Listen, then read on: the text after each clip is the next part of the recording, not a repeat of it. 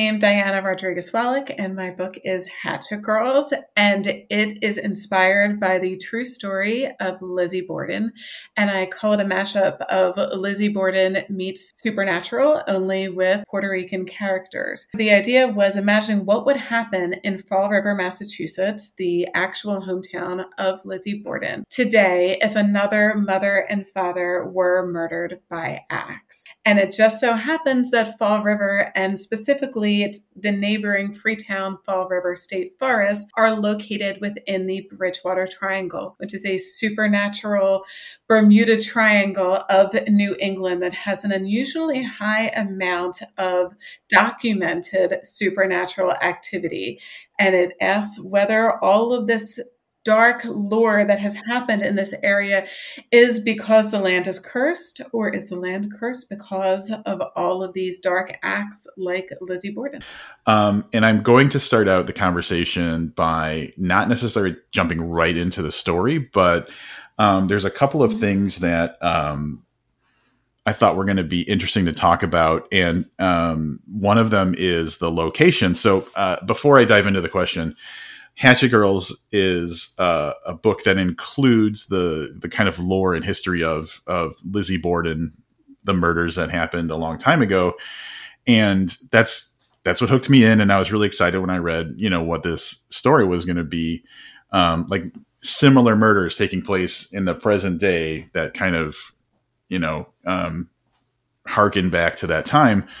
And I was like, that's really great. Mm-hmm. And then um, having finished reading the book, though one thing that I wasn't expecting that I think was really cool was how much other um, cool, weird, spooky stuff is going on in the area that this story takes place. So I think that had we just had the Lizzie Borden kind of backdrop, that would have been sufficient. But what you did was you took a lot of the history and the the strange goings on of the area and really built out a lot more than I expected. So um, that is just I don't even know if there's a question there, but um, it's really cool to get all of that kind of unexpected other stuff too. So that came second to me when I, I didn't know about it when I came up with the idea. So when I came up with the, the idea for the book, I was watching the most recent movie adaptation about Lizzie Borden. I think it features Kristen Stewart and Chloe Sevigny. I believe that's how her name is pronounced. And it imagines that Lizzie had an affair with her maid, Bridget Sullivan. And so I'm watching that and I just had this thought of like, what, uh, would it what would happen? Has there been another axe murder in fall river massachusetts since that happened? So i did my research and i'm sure if someone out there can correct me if i'm wrong i didn't find another one. And i thought what a sensational story that would be if there was another mother and father who were killed by axe in fall river today.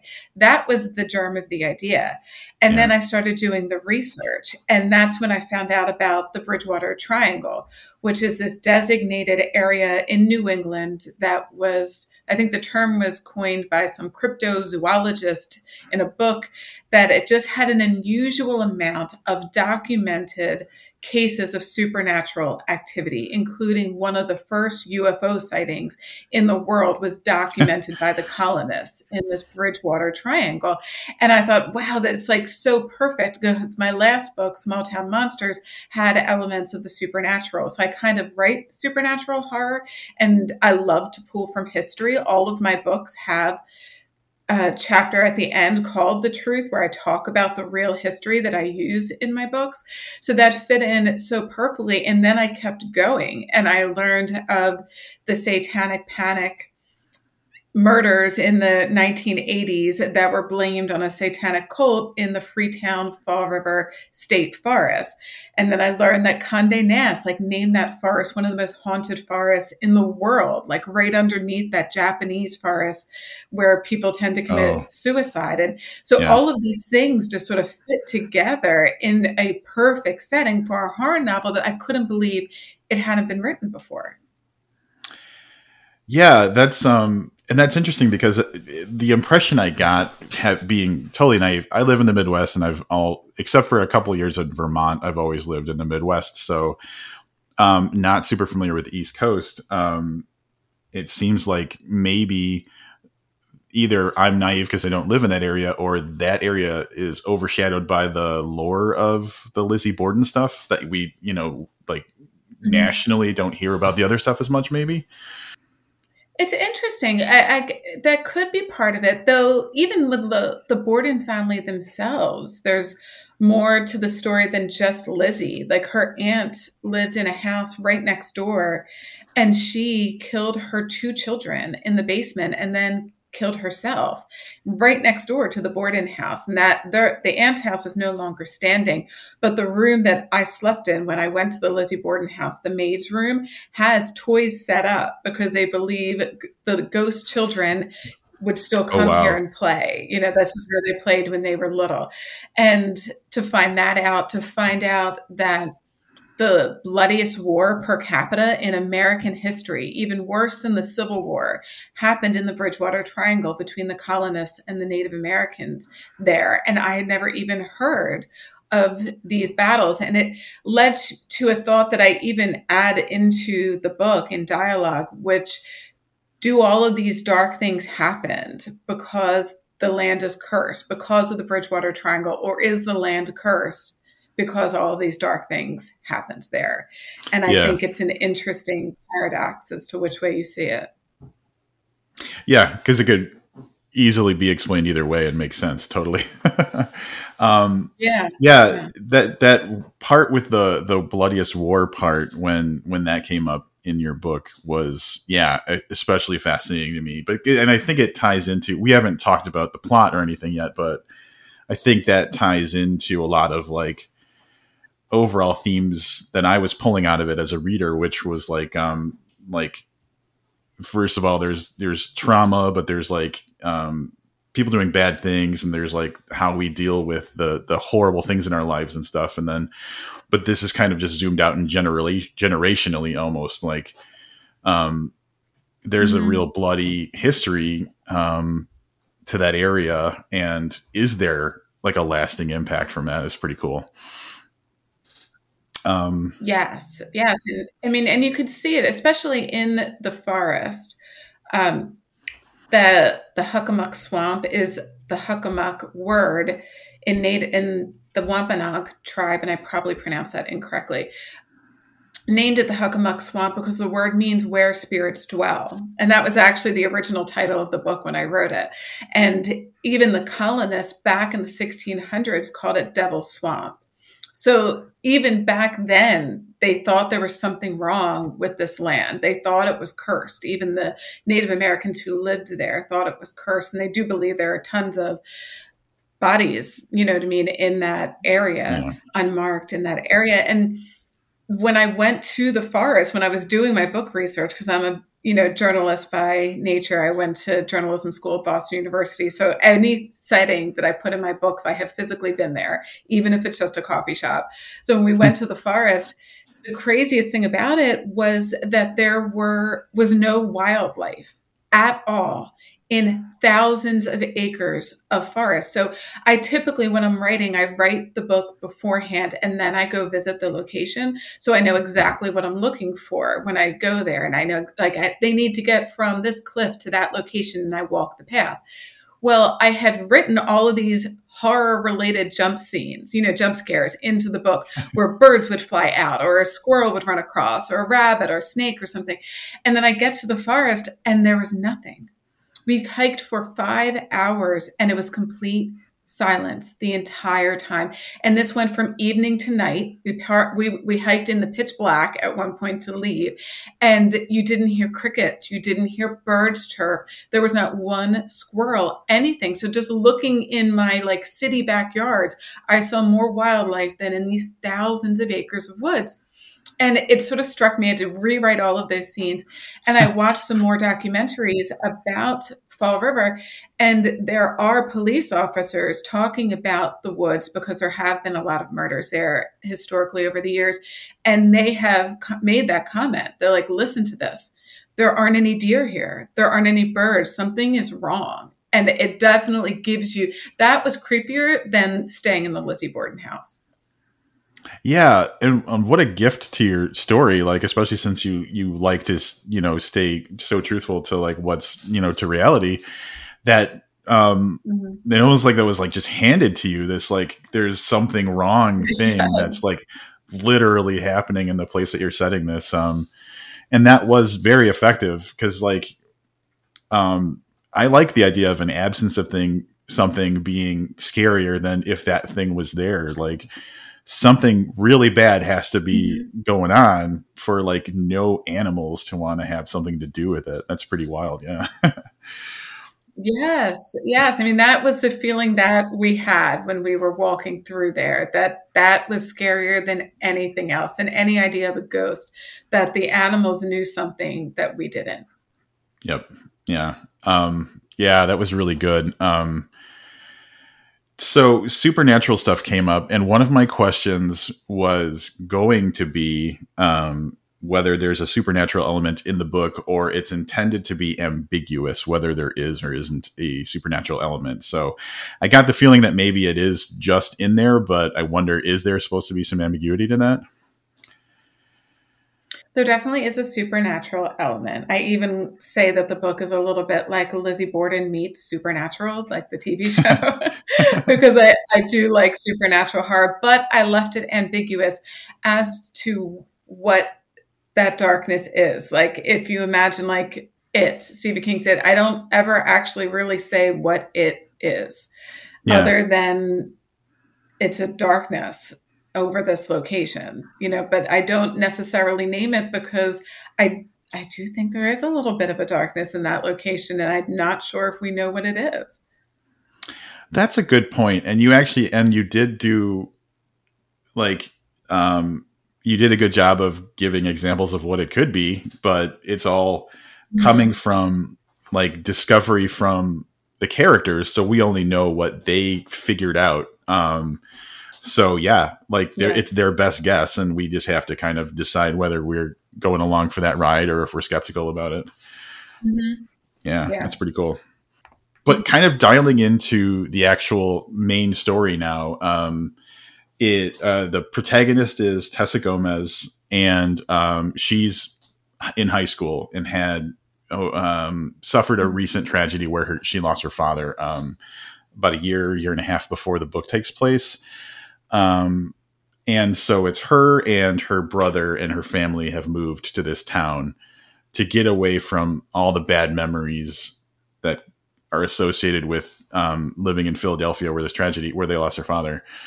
Um, and so it's a real high school life of you know these kids. Like her brother's got a girlfriend, and but the thing I like about you did a great job, in my opinion, of just establishing some stakes right up front because I think it was in the first, yeah, it's the first chapter or the pre- prologue or whatever. Yeah. Like uh, the very stark image of of her brother being arrested at his girlfriend's house, who's a very rich, prominent family in the town, just drenched in blood. So um, you really kicked it off with like, there's no amb- ambiguity. Some bad stuff is happening, and it's happening right away. Yes. So I had the idea of doing the dual timeline of starting off in the aftermath and then the the subsequent timeline will be the day of the murders. I had seen it done a lot on TV. I had watched a few TV shows. I think at that time I was watching Doctor Death, which was about this surgeon, spinal surgeon, and it was played by Pacey from Dawson's Creek. Oh, and okay. it was going back and forth of him being this prominent med school student and then him being accused of killing or paralyzing all these people on the table. And it was a true story. And that what kept me hooked episode after episode was this back and forth of when are these timelines going to merge? Like, when am I going to see the minute in his prominent med school career that he breaks bad. And that's what I was yeah. curious to see. And I wanted to replicate that in a book form. And so I loved the idea of starting off right off the bat with him having already been arrested and accused of murder, and even starting the timeline on the day of the murders of knowing who is ultimately sort of responsible for those murders, who was orchestrating this, and what keeps you going is what went wrong because it didn't yeah. go as planned and why this is happening. And that was my hope to, as a reader, you will have that same experience that I've had, you know, when reading books or watching TV shows. Hook them no. a little differently. So it's not who did it, yeah. it's the why did they do it and how did right. it go wrong. Yeah, yeah. And um, uh, with that type of thing too, you don't know where along the story those timelines are going to converge. So it could be a yeah. thing where halfway through the book we figure out everything, and then it's stuff that happens afterwards. Um, but like in this particular mm-hmm. one, um, we really are kind of kept guessing very close to the end of the book. Um, and what I I'm the type of person as a reader where um, I like to look for the clues and I like to you know it's like I'm building I'm building the mystery the the the crime scene board or whatever in my mind where I'm like oh this means this and this plus this means this is you know and I try to figure it out as I go and um, mm-hmm. it was nice to see that like I got the opportunity to just kind of keep guessing and and and uh, trying to figure it out throughout the entire almost a good chunk of the book the majority of the book. Um, but i feel like it's probably got to be um, a little bit difficult to maintain the pace of two different timelines. Was that challenging?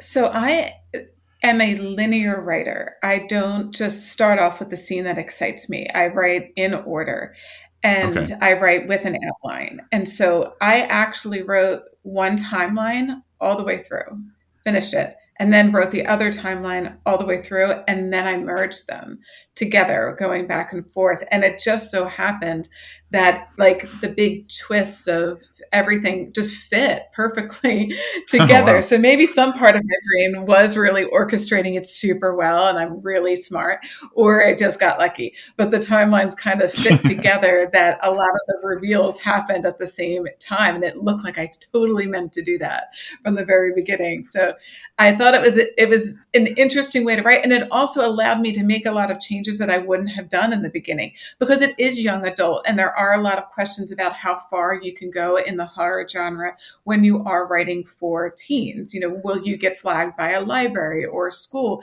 if you go too far in certain elements? So my initial outline for the book, I wasn't sure if I was going to show the big murder scene because I wasn't sure if that was going to get me flagged or get me in trouble.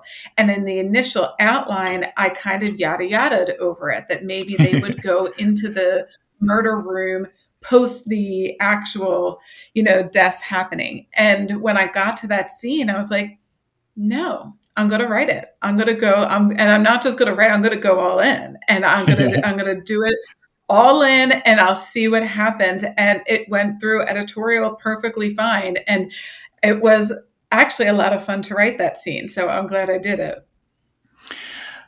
That, um, me too, first of all. Um, I think it makes for, a, I don't know if, I don't know if, I don't want to say a better story, but like, I think it made, I think it was the right choice. Um, but then the question that that inspires for me because I'm less aware of how young adult books are written or, or like what the um, guardrails are is there and you've written plenty of young adults so what are how do you um, determine what's too much or not enough? And is there any kind of reference or resource that you use um, to make sure that you're in line with like that that age and stuff.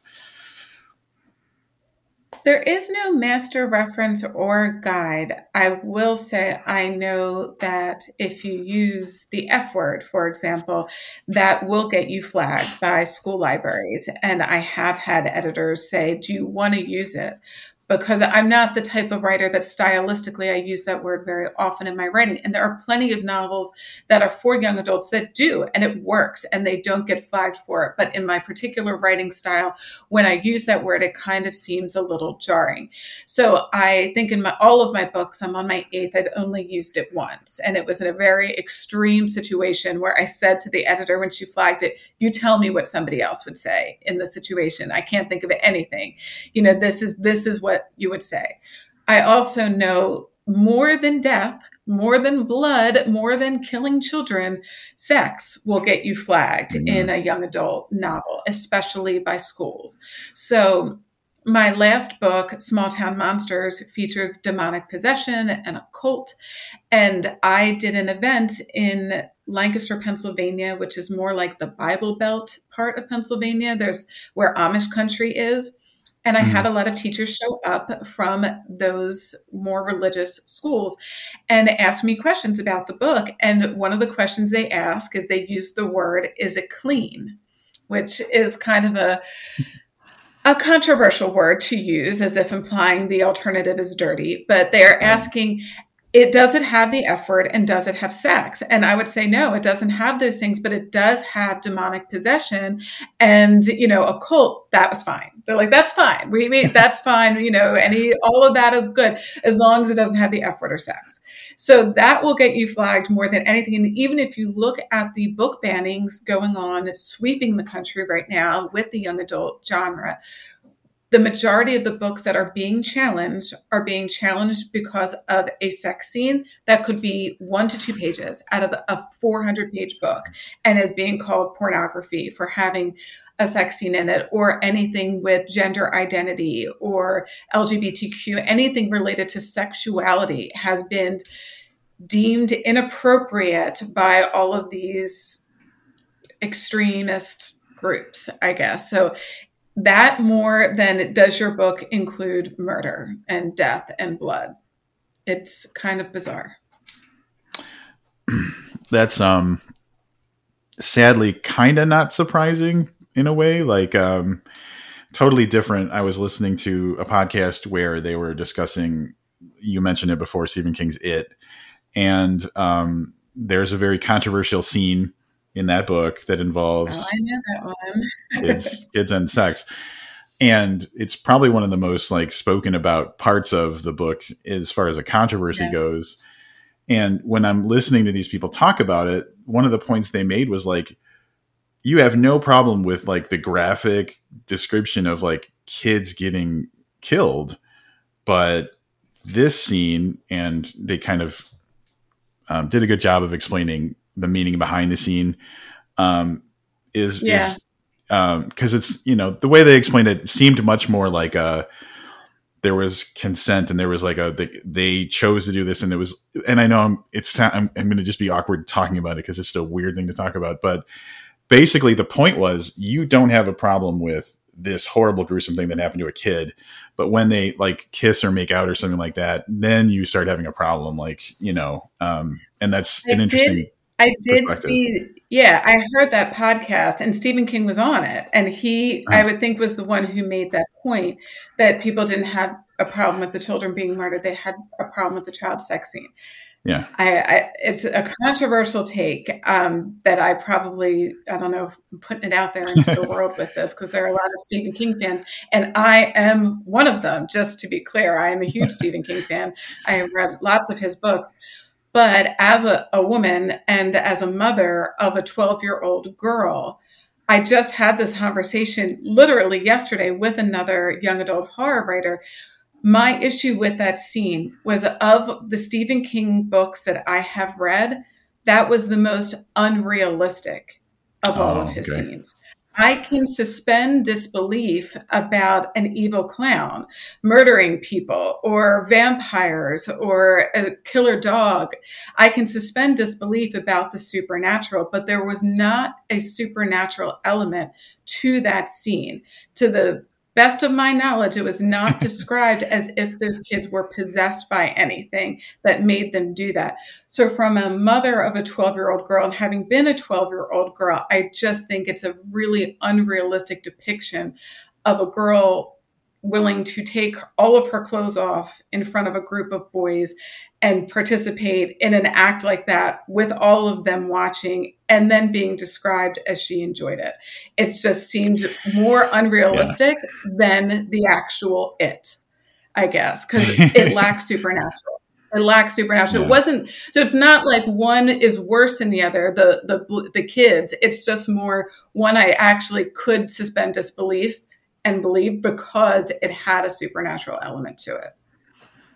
that's a yeah, that's a good take, and I I have to remain uh, not neutral, but like I don't I've never read it, so I never I can't form a, an informed opinion on it from my own experience of reading it, but um, it's uh, it's interesting how it all kind of talk like it's interesting how it inspires conversation and it does let us see what our perspectives are on on what's acceptable and what's not though like um, however we mm-hmm. however we land on it um, i think there is i don't know um, kind of like you were saying not i don't even know if imbalance is the right word but um, an interesting focus on one um, on the sex being uh, a problem more than violence being a problem yeah i mean in general and, and not, not in a specific book there's a lot of horror novels yeah, a lot of horror novels deal with sex. It, it's a very common element in horror novels, horror movies.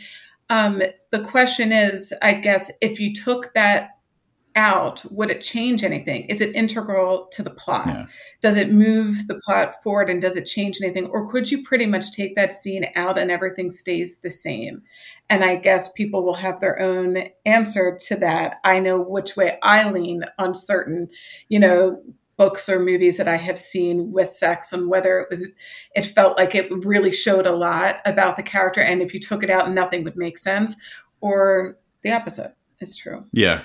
Yeah, that's a good point. Yeah, because um, if it's not serving the plot or doing something to establish something important in the story, like what what's the point? Kind of. Yeah, um, it's sort of like the subplots you see in a lot of horror novels. I, I was recently read Jaws, the book, as opposed to the movie, and I was surprised to find out there was an entire subplot about divorce. And I was just like, I'm here for the shark, you know? And I was like, if you took this entire divorce scene out, you wouldn't lose anything. And that's exactly what the movie did. It took the entire divorce subplot out and just focused on the shark. And I think it served the plot better. Huh. That's interesting because that's not a very big book. I haven't read it, but I know it's not a super lengthy book. Um, no. Huh. Yeah. That's got me something to think about now. Yeah. Um, so, kind of turning attention to some of the themes that I picked up, and I'm going to preface this by saying, like, obviously, every every reader's experience is individual. So, um, I feel like sometimes things that I get are just maybe things I'm looking for as a reader, like that I'm interpreting in my own life.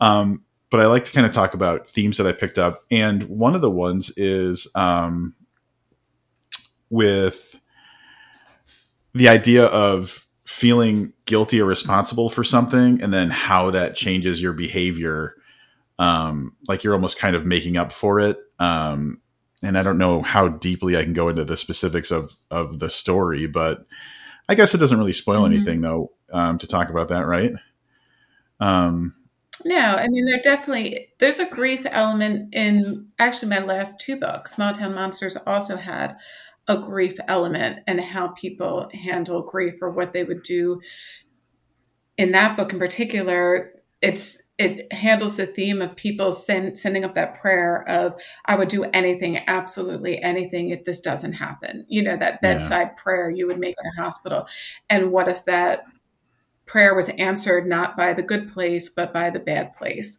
but your person still lived would you make that deal you know and with yeah. Hatchet Girls, it was more a little bit of survivor's guilt that I think a lot of people know in some way or another. If I had just made a different choice, would this person still be here? That what if, what if, what if that plagues a lot of people who are alive when someone they loved isn't, and how that really clouds who you want to be. Well, I have to prove that I'm deserving to yeah. be here and that I earned this life, like Saving Private Ryan. You have to earn this when other people didn't. And why am I here? And what if, what if? Yeah. And I think that what I think was illustrated well in the book because of that survivor's guilt was um, we got to see. So obviously, we got to see how it changed Tessa as a character to feel that way. But then you did a great job of showing how it, how what she thinks I've got to do this in order to be a better person or make up for what I did or whatever. Um, the impact it has on the people that she still has. Um, so wanting to move away for all of the reasons that she did left someone behind. And um, yeah, kind of like you were saying, like uh, the way that her kind of day to day behavior is, she's kind of removed from who she could be because she's like punishing herself and thinking that she has to act a certain way. So, um, that was something that I found to be very good in the book was how you illustrated um, what negative impacts that has on the people that she loves, even though she doesn't mean for it to happen. Like you know, um, it it still hurts other people too. Yes, and also I think it's common. They always tell you when something tragic happens to not make any big life decisions for the first year. And yeah. sometimes people do. And one of the common decisions is to move, to go somewhere else and be so, and start fresh. And a lot of times you may find that you have just packed up your problems and taken them to a new yeah. location and you haven't actually dealt with them. And I think that's the case for Tessa. She packed up her problems, thought she could be in a new location and be a new person, new Tessa, as she called it. And eventually it, it will all come crashing down on you. Yeah. Cause, um,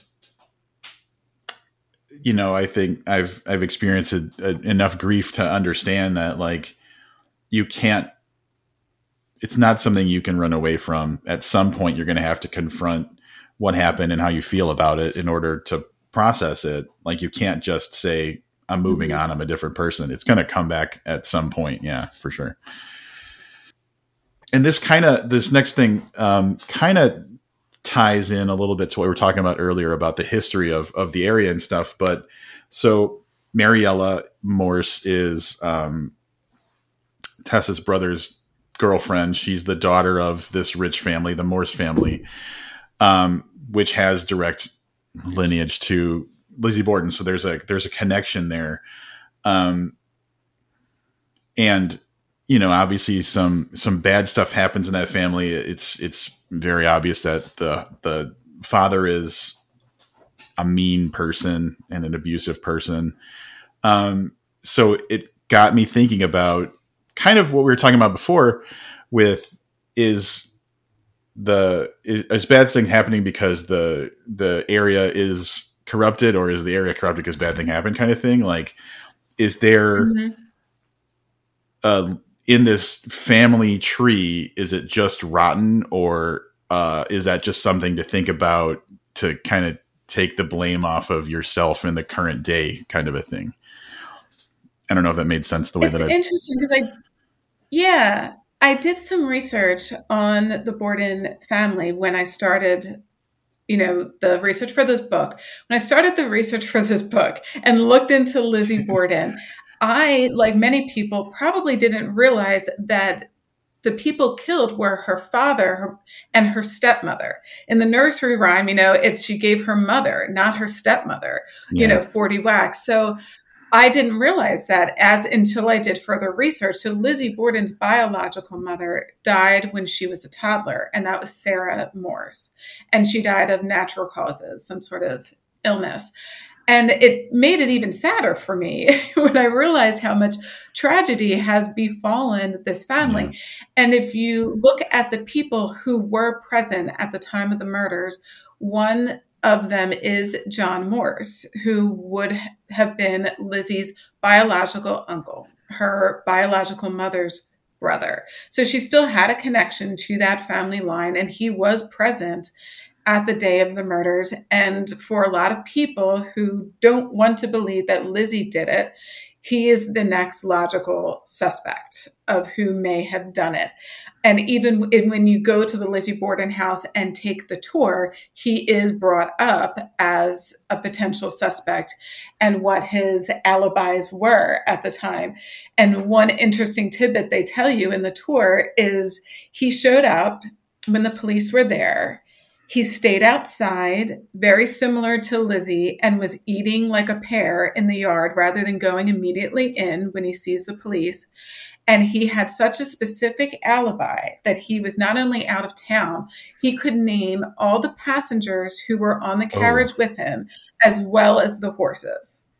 And you take your own opinion as to whether it's typical that somebody can name everyone on the bus you know with them at that at that certain time. So there is some questions you know that nobody really has that great of an alibi. And so the question is who did it or was it a collective that may have done it? And it felt like the tragedy in a, a lot of it was Sarah Morse, who didn't get to raise her daughters, and they are the ones who are now known in infamy, well, Lizzie especially, for this heinous crime. Well, I can also say in the research, if you watch like the Ghost Hunter episodes, the tons and tons of Ghost Hunter type shows about Lizzie Borden, many of them will imply that John Morse has some sort of connection to black magic. And there is zero proof of this. I've been to the Fall River Historical Society. I scoured everything I could to find anything that officially accused him in any way of having committed a crime, anything suspicious. And there isn't. But I will say the Ghost Hunter shows definitely believe in that element, which kind of adds to the lore of the Bordens. Yeah. Um, that okay, so that brings up something. Um, there's an element of I don't want to say I don't know if I don't have the right word for it, maybe, but um, spells or magic. Mm-hmm. Sorry, mm-hmm. something's happening above me, and it's like something's tumbling around up there.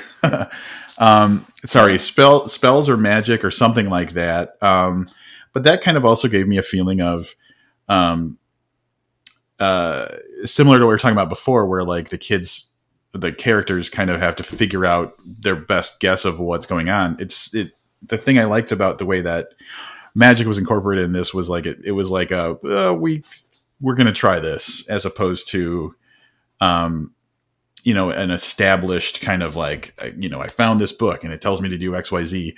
Um, it felt a lot more kind of off the cuff, um, the magical kind of element to that. And um, where's my question with this? I think that what I'd like to know is like how how much I guess where where's your belief structure not just with the idea of magic but with like ghosts and the supernatural and the paranormal and things like that like how much weight do you give to um, those things or or our ability to influence things by like making a spell happen or something like that I'm not sure where I fall in the terms of magic. I will say that I do believe in ghosts and I do believe in evil. I was raised Catholic.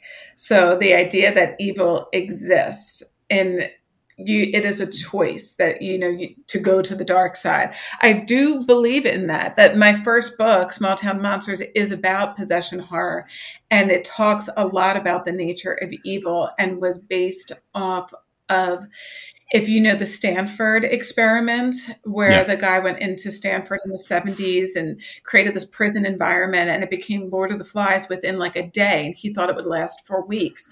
And since that experiment, this, um, I believe he's a PhD, I believe he's a doctor has studied evil. That is his life's work, is to study the nature of evil. And he gave a TED talk on the nature of evil. And it is fascinating. Um, I don't know if you can find it for the show notes. It is so great. And he talks about his conclusion being that evil is a choice that you make inside yourself and whether you're going to cross the line do we all have the ability to break bad and become yeah. evil? And is it a presence in this world? And i do believe in that. You can't i lived five blocks away from ground zero on september 11th you can't go through that and not believe that evil exists in the world. There's just certain things that are beyond comprehension. And to that effect i do also believe in ghosts in that I mean, I live in Philadelphia. I believe my first house that I lived in when I was married was haunted. I have seen some creepy stuff, you know, that has made me believe that there is definitely more to life than just the existence that we are currently in. So you brought up something that I, I find incredibly interesting. Um, and it's something that so I recently spoke with Philip Fracassi about his book Boys in the Valley, uh, and I, in the beginning of the conversation, really kind of categorized it as a possession book, and he pushed back on that pretty quickly because, um, in in his kind of goal with the book, he didn't want the idea of the kids losing their ability to choose what they do from the equation. So, like, um, in mm-hmm. his book, it's not a possession book, but it's more of like there's an evil influence and still the kids what they end up choosing to do is their choice. And so I thought that was an interesting um, distinction that I hadn't really maybe thought about too much before. But in this situation, mm-hmm. would you say this it almost feels like this is more of an evil influence as a possibility to explain what what's going on. But it's still kind of up to the individual characters whether they go with it or not. There's a lot of pushing going on i feel yes. like in the book. In hatchet girls it's definitely more of an evil influence hovering over the area and how much you give into that influence is up to you However, I think in my last book with Small Town Monsters, which is more of a direct possession story, I follow the thinking of it is a possession story, but you have to invite it in. You have okay. to make that yeah. choice to invite it in. And you see that a lot in possession stories. You can go back to The Exorcist of him saying at the end, take me, take me instead. That is a common way to end a lot of possession stories. They make the choice to invite it in. It's in vampire stories. You have to invite the vampire in. So there mm-hmm. is an element of choice even in those possession stories. But with Hatchet Girls, it's more of the town, the area, the Bridgewater Triangle having this dark energy over it. And I give the example of how much of it are you ingesting? How yeah. much are you choosing to ingest? And that sort of threads throughout the book. Yeah, yeah. That's um and I love that. I love um how intentional that you know it is that choice is a part of it because you know, I'm sure we all want to be good people, but like, you know, we all have kind of maybe done something we regret or we shouldn't have or whatever in the past. And so like, but that's the whole idea. Like the idea of choice takes away like um, an excuse almost in a way. I know maybe I'm not mm-hmm. saying that, per- but like it doesn't absolve someone. I guess is what I what I mean to say um, of mm-hmm. what of what happens. Um, yeah and that that's something that they wrestle with in small town monsters because it is a choice. There is a cult spread, spreading through town.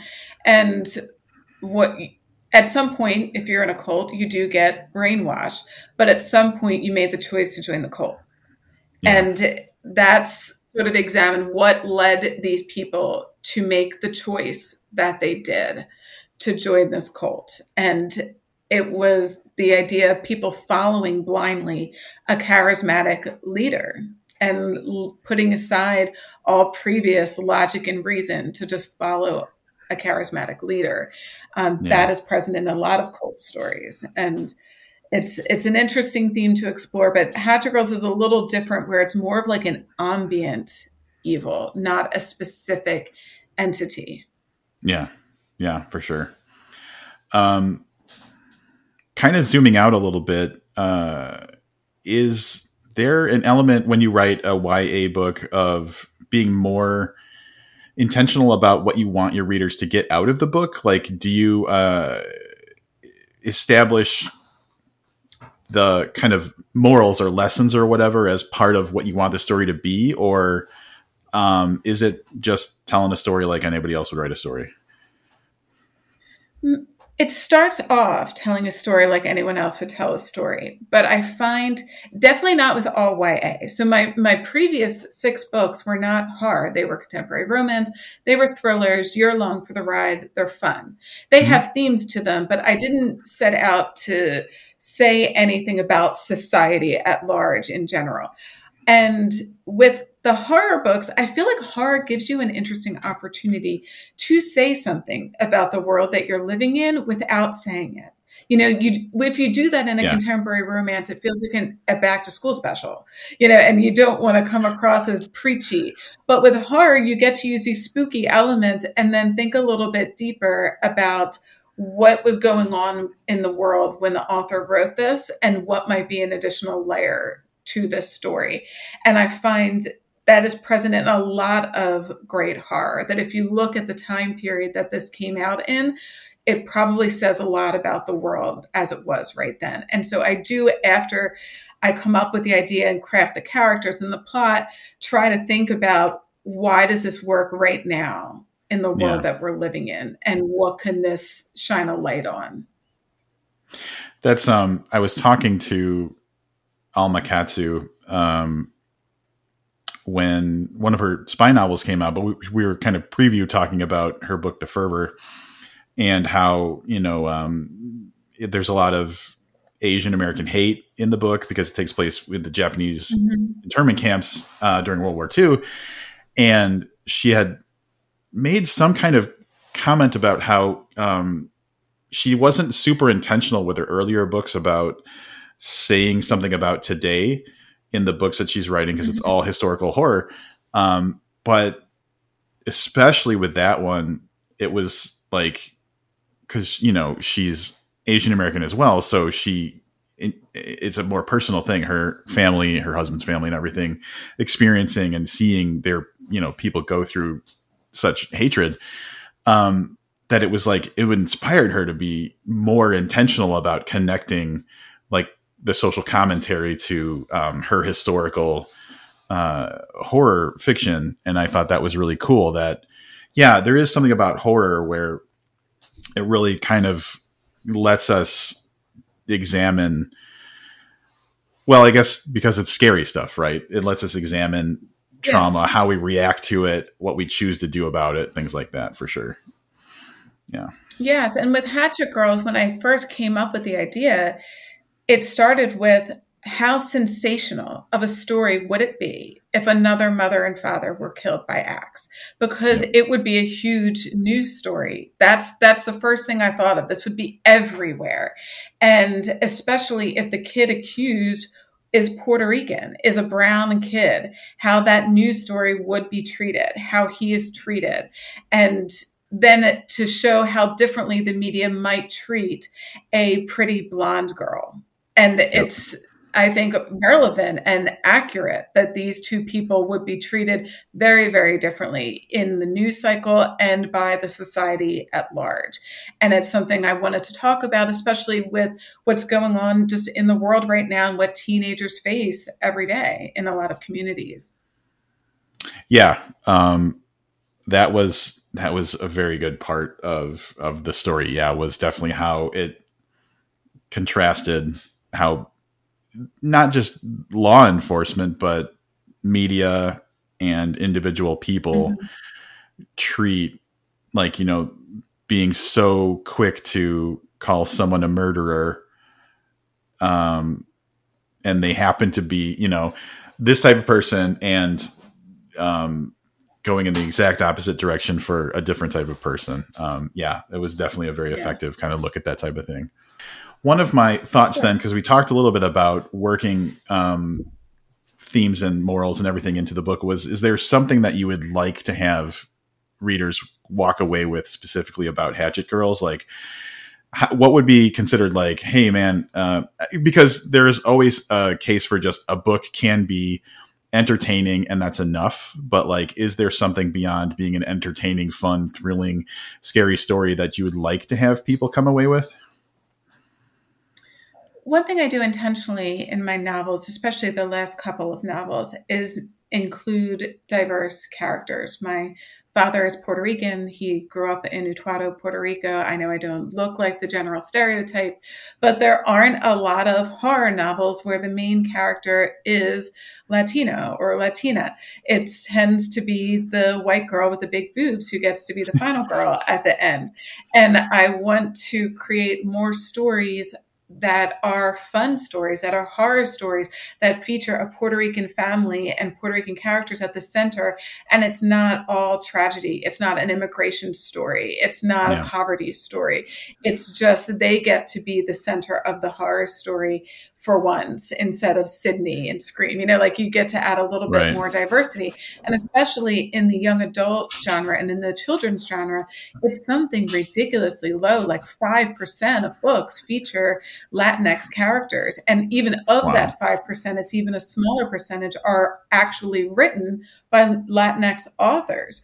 So I want to help expand that statistic so more kids out there reading books can see themselves on the page and don't have to just go to the trauma porn stories about their culture and they get the fun stories too, the, the spooky ser- the spooky stories as well. And I hope that opens up doors behind me for more of those stories to come. Yeah, that's great and absolutely a hugely important thing. I feel like I'm trying to think of the right way to say this because it's been something that's been on my mind and I've talked about a little bit here and there. Um, that there's always been excellent stories um, created or written by people in marginalized um, groups, but they haven't gotten the support from the machine, mm-hmm. the apparatus, maybe yeah. um, that they should. But I feel like that is mm-hmm. slowly taking in the right direction. So, um, I, like that's maybe me being optimistic, but I do feel like compared to ten years ago, hopefully that page is turning a little bit in the right direction. Yes, I, I, if you compare it to ten years ago, yes, there still is a huge disparity between oh, yeah. what you know marginalized authors are paid versus their white counterparts what marketing is given to marginalized books versus their white counterparts how many books they will acquire that feature marginalized characters versus white books. You know, so you're like, oh, I already have my Latinx book for the fall season. I don't need another one. Whereas they can acquire as many white books as they want. No one's counting, you know, how many there are. So it, it's better than it was 10 years ago, but it still has a long way to go. That became really apparent a couple years ago when a spreadsheet popped around the publishing world called Publishing Paid Me. And a lot of authors willingly Ooh. put their name down and said what they got paid for their books and to look at the difference between white authors and marginalized authors wasn't just $10,000. It was like 10 times $10,000. It was huge. It was just huge, the differences between these books. That's awful. That's completely yeah. awful. Um, um, and yeah, I definitely agree that there. Um, here's the thing. Um, I seeing the same thing by the same perspective and the same people doesn't enrich anybody you know? Um, mm-hmm. the more we can experience from people with different backgrounds and different experiences and different knowledge and different skills and everything that's what strengthens us. So the fact that we are not getting as much of you know storytelling from everybody's perspective is is a detriment to everybody regardless of who you are. I mean if you want to get publishing talk, it comes from the top down. So the editors, if you have a publishing house full of white editors, they're going to acquire the books that speak to them. Yeah. And often those are white stories. And maybe they see marginalized books come across and they don't identify with the language being used in the dialogue. They don't identify with the story or the setting, or they want the story to be a trauma story because those are the ones that they think sell. So if you don't have people of those marginalized groups in the editorial room making those selections, then it limits what's acquired. So, but to yeah. get a more diverse editorial team, you need to pay higher wages. So a lot of white editors are being supplemented by their families to afford to live off of these meager wages, which is like $40,000 in New York City. So most people can't live off of that. And so you're yeah. being supplemented by your family to do that. And a lot of marginalized people don't have that family wealth to help them put first month's, last month's down on an apartment, you know, in New York. Yeah. So it's the reason HarperCollins union went on strike earlier this year to try to raise the minimum minimum wage that they were paying. Their lowest editorial college graduate you know employees was still like $40,000 that is what I made in New York City 22 years ago. So it yeah. is in, irrational no. to think anybody can live off of that. So it really does come all the way from the top down if you're looking at big 5 publishing and how you're going to change the landscape. That's yeah that's an excellent point and insane to think that someone could make some desperate attempt to survive in New York City on forty thousand dollars a year. Um, it's pretty insane, but yeah, that's um that's an excellent point. So, um, I don't know if this is a segue or it's building off of of what we just talked about, but are there, um, first of all, do you read horror much? Um, are you a horror fan? I guess yeah. I'll start with that. Yeah. Absolutely. Absolutely. Yeah. So I I won't say I read it exclusively, but I read it primarily um, as a okay. genre. And I even read it when I was younger. So I'm a child of the 90s. So I grew up with R.L. Stine writing Fear Street, not Goosebumps. So like I like the Fear Street. I like Christopher Pike was, you know, kind of a counterpart to R.L. Stine, Christopher Pike with the Remember Me, that stuff. So that's what I grew up with those paperbacks and I devoured them. So Small Town Monsters and Hatchet Girls, I always say are the first books that I've written that I would have read when I was a kid. They ah. fit perfectly into my wheelhouse. And I still devour a lot of adult horror as well as young adult horror. So are you just in love with the fact that um, some of those things that you mentioned are, are being adapted? So um, the Fear Street movies I watched with um, I watched with uh, the 14 year old, and uh, we really enjoyed them. Yeah. Um, but they're great. Oh, I thought they were so great, and they're so R.L. Steiny. Like if I've met him in person at a at the Thriller Fest conference that I went to a couple of years ago. I had a book nominated for the awards. He was one of the big panelists. I think he's very yeah. high on the board there. And he's very funny. He's super, super funny. And he even made the joke during his panel of everyone was complaining about how mean social media was, how hard it was to be on Twitter or the app formerly known as Twitter. And he made the joke of, I don't know what you guys are talking about. I am beloved. My 90s fans love me. And I was yeah. like, that's us. It says like all his Gen Xers. I was like, we love him. And I thought the oh, movies yeah. were so spot on with the, the books being strapped to the chest as like a as a safety precaution were so great. Yeah. And then also, did you watch Midnight Club? Um, yes, yeah, That show that um, Mike Flanagan. That's Christopher made. Pike. Uh, yeah, that's uh, the Christopher ah, Pike stuff. I love, I love Christopher Pike. Yes, yeah, that. I mean, Christopher Pike was probably my like one true reading love when I was growing up. I still have a shelf in my office that is entirely Christopher Pike wow. books from the 90s because that is what inspired me to want to be a writer. I wanted to make another kid want to buy all of my books and keep them for 30 years. Wow, that's awesome. Um, do you have any contemporary favorites, I guess, that are horror or I guess what are your contemporary favorites? I'm not going to limit it to YA or adults or horror or not. So I read in all formats. I do a lot of audio, and I have read some fantastic audiobooks recently. Um, in the young adult horror space, there's a book called The Weight of Blood by Tiffany D. Jackson. It was nominated for the Bram Stoker this year, and it is a reimagining of Carrie by Stephen King, only with a wow. diverse cast. And instead of it being puberty as the initiating incident that kicks off Carrie's powers, she is a biracial teen and it's who is passing as white. And it's when her high school finds out that she is half black that kicks off the bullying that inspires the book and it is an excellent audiobook told from all these different ca- uh, actors. They have multiple actors. There's a podcaster doing the podcast and it jumps around in time. The bad girl the bad guy the main character carrie the love interest they all have a point of view and they're all read by different actors. So i thought that was really great. Um, similar in the audio book, I listened to Lincoln in the Bardo by George Saunders. And I had just Googled best books with ghosts. I just felt like reading a ghost story. It's an adult book. And this came up on one of those like GQ lists of like best books with ghosts. I hadn't heard of it somehow. And it says in the beginning of the audio, read by a full cast.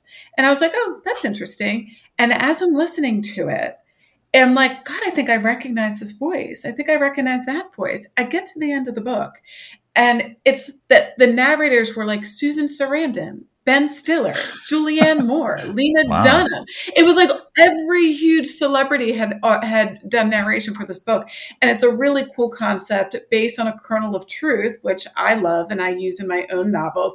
And the kernel of truth was that during the time of the the Civil War, Lincoln's son passed away who was an adolescent. I think he was like about 12 years old, William.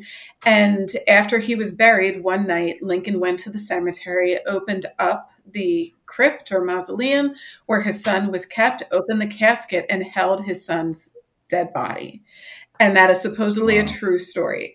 So the book uses all of these nonfiction factoids mixes mixes them in there of these different events that led up to this incident and then imagines what it would be like to have been the ghosts in the cemetery witnessing this event happen. I thought that was super cool.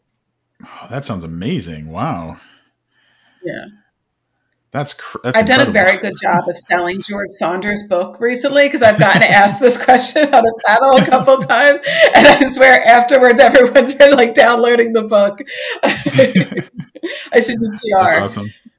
Yeah, you should. Well, you should get a cut of it or something. Um, uh, well, kind of uh, looping back around to Hatchet Girls. Um, in summary, uh, I would I would just say that it's um, a, really entertaining book um, that you know incorporates that cool supernatural stuff that we talked about draws on the history of of this kind of huge historic event not huge but like very well known historic event. And um i think one of the things i walked away most with was just like really enjoying reading the characters though. So um like Tessa. Thank you. I'm I'm like, what's next for Tessa? I'm ready to continue reading Tessa. So, and I think that's one of my kind of guiding things when I read books is I feel like I I feel like when I want to keep knowing what's going on with them, I feel like that's a very successful story. And so, if you today told me Hatchet Girls Two is coming, I'd be like, great, I can't wait. You know, so um, uh, I guess that's just kind of a quick kind of zoom out. Yeah. I don't know if there will be a Hatchet Girls 2 in book form, at least not right now, but I will say that I have two film agents from William Morris Endeavor who were trying to sell the rights to it primarily as a TV show. And one of the things that excited them about the book and I'm not going to spoil it, but was the epilogue, and that it has a potential already yep. written in the novel for season two. And that is how I think you would get more of them is if there ever is a Hatchet Girls TV series you, and you get the season two, I think it will follow the seeds that are planted in the epilogue. Um, cool. Yeah, I was worried about mentioning. um, I, I did think it's got a very cinematic. It, it lends itself very well to film because it's got um, these beautiful sounding locations. It's got that history that it can draw on. Um, but then just like a compelling story too. So I feel like, you know, it, it, if I know I'm not a studio executive or anything, but that seems like kind of a an obvious choice, right? At least to me, it does. I would like to think so. From your lips, let's hope so. Yeah. uh, yeah, don't come at me if it doesn't happen, um, but I believe in it, so I think it should happen. Well, um, I want to thank you for taking the time to, uh, you know, well, first of all, I want to thank you and the publisher for giving me early access to the book. And then um, after that, thank you for taking the time to talk to me about it. It's such a fascinating concept. And um, I love that I get the opportunity to kind of pick the brains of these, you know, of, of people and, and learn more about their stuff. So thank you for joining me. And, um, oh, uh, we'll just really recap really quick. So the publication date for Hatchet Girls is October um, 10th. So it is coming out in a couple weeks, right in time for spooky season. Awesome. I was going to say October 3rd, so I'm really glad I let you step in with that. Um, but uh, yeah, so do you have, uh, and then obviously people can pre order that now from wherever they choose to pre order. Um, yeah. And it is available right now. And my other book, Small Town Monsters, is also available. And it is also young adult horror. Awesome. Yeah, I really, the more you kept talking about that book, the more I was like, man, I got to go back and read that one because it sounds like a, such a cool concept. Um, if you like the one, you're gonna like the other. I think they're, they're they've got similar vibes, and they're both dual point of view, and they're both supernatural horror. So I think they appeal to the same fan base. Awesome. Uh, well, thank you once again for joining me. Um, I really appreciate. Um, I really appreciate your time. Yeah. Yeah. Thank you so much for having me. It was great getting to talk to you.